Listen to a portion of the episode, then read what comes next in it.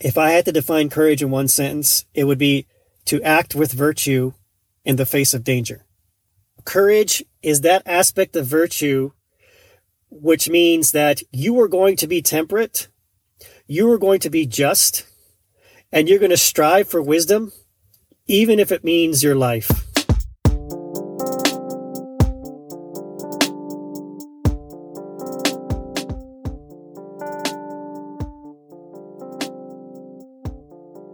Most of the philosophers that I've read acknowledge that there's an aspirational quality to courage.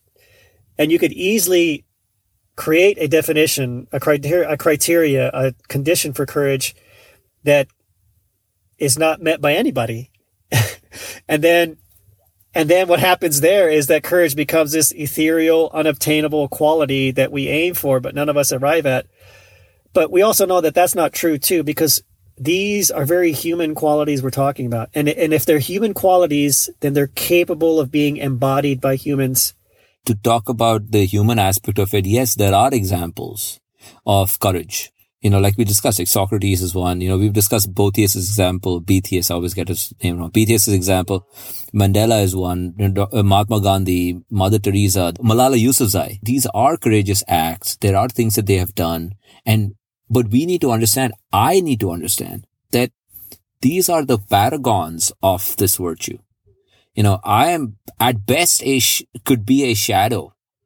And if I proclaim to myself that no, I am courageous or my actions are guided by virtue, I just have to look at these people and realize that how am I saying these things? What is the moral impact of my actions?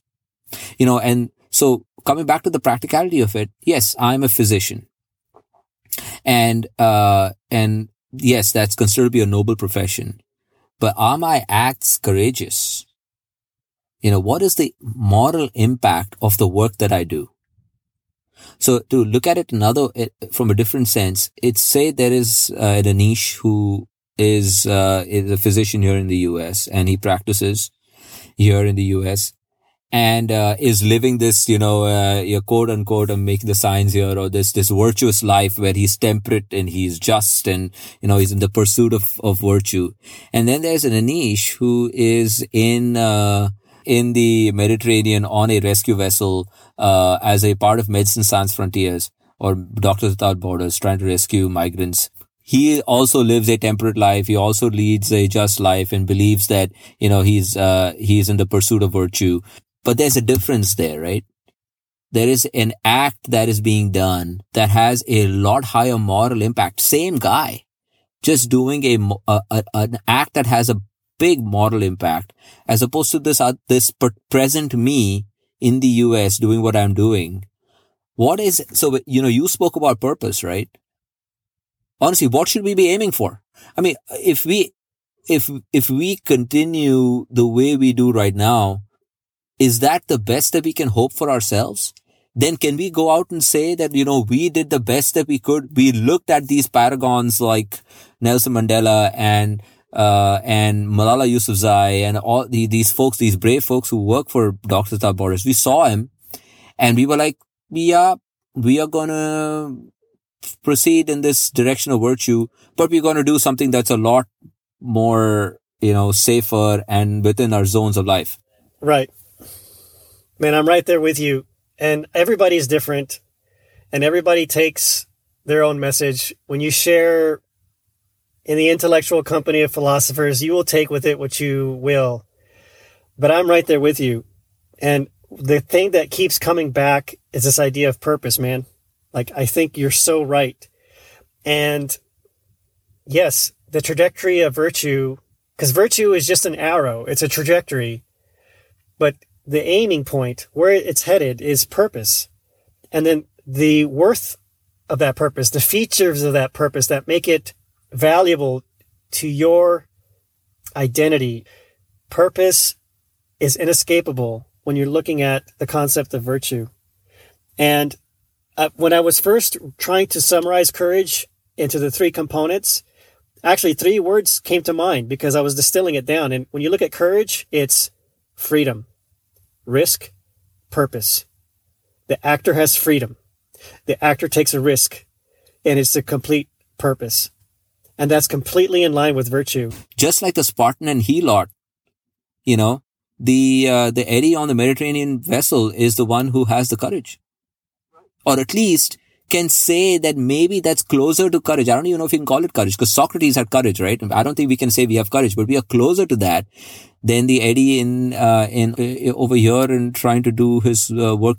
And, and I think the same thing holds true, uh, when we are called upon in situations which are presumably dangerous to us as well, like in this pandemic. You know, going to work during this pandemic requires uh, guts, man. I mean, I, I see people are scared and uh, rightfully so. Uh, we've had f- uh, physician deaths. But I said this, uh, you know, a few days ago to you as well, that my sense of fear is a lot lower than what it should be for some of my colleagues, man. Some of my colleagues are showing up to work and they are in the, in the, uh, vulnerable population. You know, so they are being brave. Know, they have a strong sense of duty. You know, they, they are here because they, they've dedicated their entire lives, a lot more than I have, to the profession of medicine, to their patients. They feel the obligation and they are brave. And I mean, similarly, the, the folks in New York who are having to do this work without uh, proper protection. You know, there's a sense of obligation. There's a sense of duty. They're not going to abandon their patients. They, and if you look at what they are saying, that they are saying that yes, we need protection, but nobody is saying that if you don't give us this protection, we're not going to show up to work. I've never heard that. I've never heard that. So looking at the three factors, so they're showing up to work. They have freedom although they're committed, we have a sense of duty, we have an oath, right? But the risk facing the physician who has to go to work without appropriate PPE is significant. We'll just put it that way, especially if they're in a vulnerable population. But the benefit to, um, you know, not just to the patients they're taking care of, but there's a there's a morale, not morality, but a morale benefit as well. You're showing up. You're saying, I'm here. I'm here to help, despite the risk to me. And we can't ignore the fact that this, we, you know, many of us are putting our own families at risk. But that is another feature of courage is that there's an inspirational component. You mentioned Malala Yousafzai.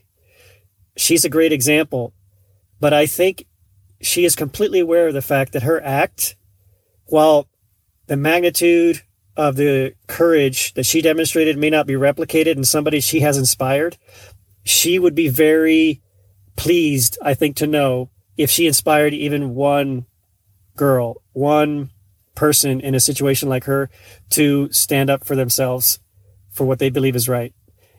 And that's another part of courage that I think is important to acknowledge. Yes, these are all very, these are brave acts. These are acts that require us, you know, this requires admiration. All those guys at the front lines require admiration. Malala Yousafzai, obviously, uh, is worthy of, of our admiration, of our accolade. But there is a difference in the acts. Like Malala Yousafzai's act is a courageous act. There's no question about it.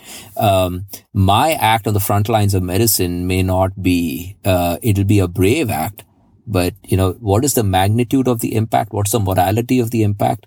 I, I, I don't have the wisdom to know. You know, so there is at least there's no question that these folk are brave. The guys who showing up to work, especially in these hard hit areas, are brave. The guys who showed up and took care of their patients in China, in Wuhan, before they even knew what was going on, those guys were brave. Uh, there's no question. We cannot be just thrust into a situation and then I, I just say, you know, I just showed up to work and this whole COVID-19 business is on my head.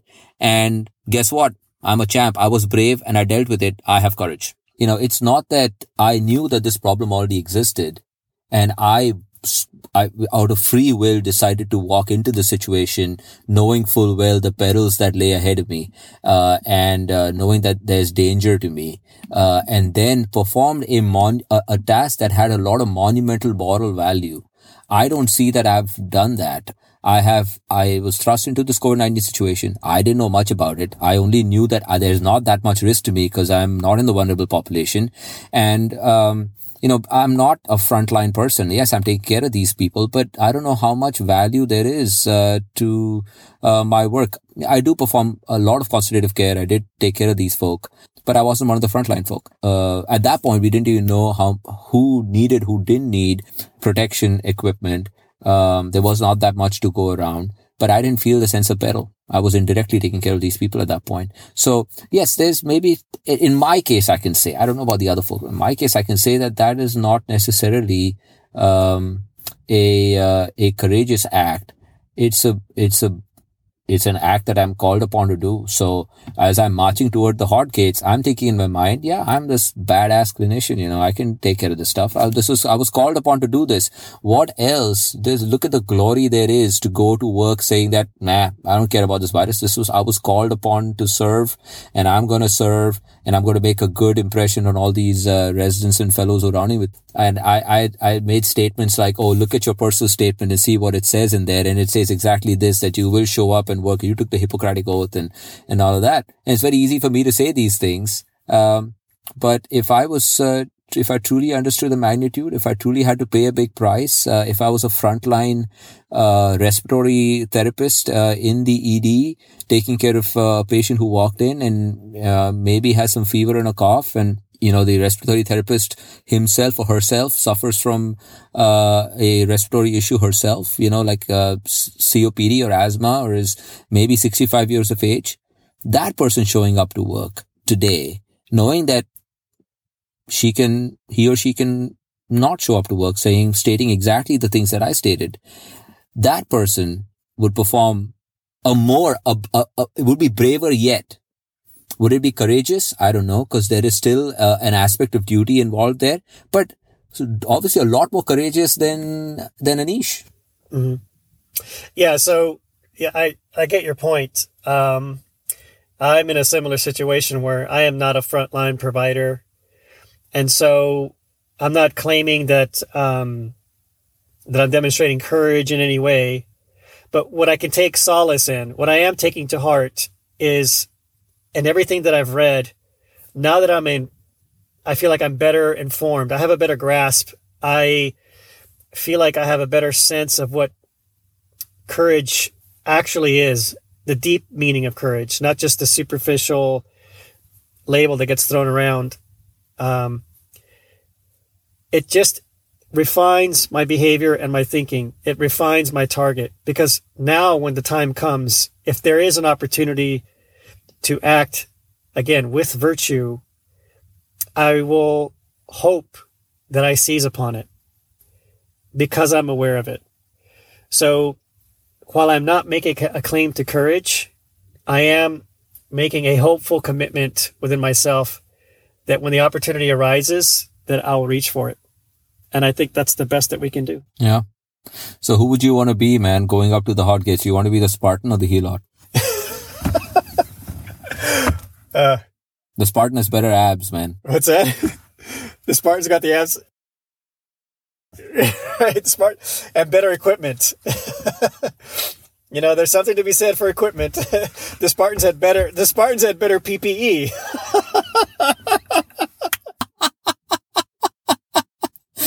Uh, that's a good question, and I don't have a good answer for that. But I would I would hope that that I would have the aspirational levels of courage that the humble farmer mustered at the hot gates. Yeah, I think a mixture of the two, right? Having a you know free will, having a sense of that uh, the fear, but knowing that the task that you're going on to is a moral monumentous task. But here's the thing: the reason why you also want to be the Spartan is that just like in that case and life in general, we have to prepare ourselves. We have to practice the virtues. Like if, if we are called to the front line tomorrow, I should be able to manage a vent and take care of patients who have ARDS. If I just sit here and behave like a helot and just say, oh, when I, am I'm going to be scared, but I'm going to show up, but I'm going to do some subpar work, uh, that's not enough. I have to start sharpening my sword, start practicing my moves so that when I'm called to the front line, I'm not a useless person standing there, you know, in the midst of it all saying that I'm, I'm scared, but I'm here to do this monumentous task. I should be able to kind of meet the enemy, uh, and, you know, uh, and be of some worth. Yeah, a Helot plus Spartan mix. I don't know what that's called, but a human. a human. ah, no, you're you're, set, you're setting too high a standard, my friend.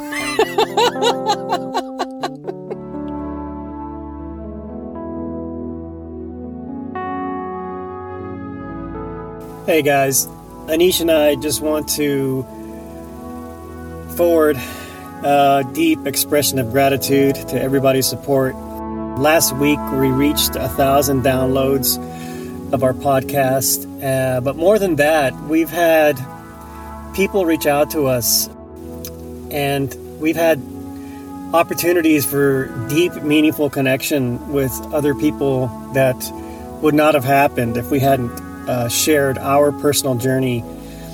And we just want to take this moment uh, not only to express gratitude to our listeners, but in this current climate, in this current pandemic, uh, we really would be remiss if we didn't extend our gratitude to those on the front line who are dealing with this pandemic.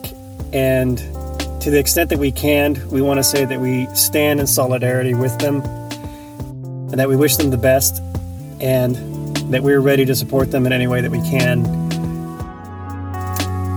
As we said, these are unprecedented times and we don't know where things are going from here. But at the very least, what we can say for sure is that we will face what comes, understanding that our internal fortitude has very little to do with the things that happen to us and everything to do with how we react to them. Thanks for your support, guys. Be sure to check us out on our website, resiliencyrounds.com. And until next time.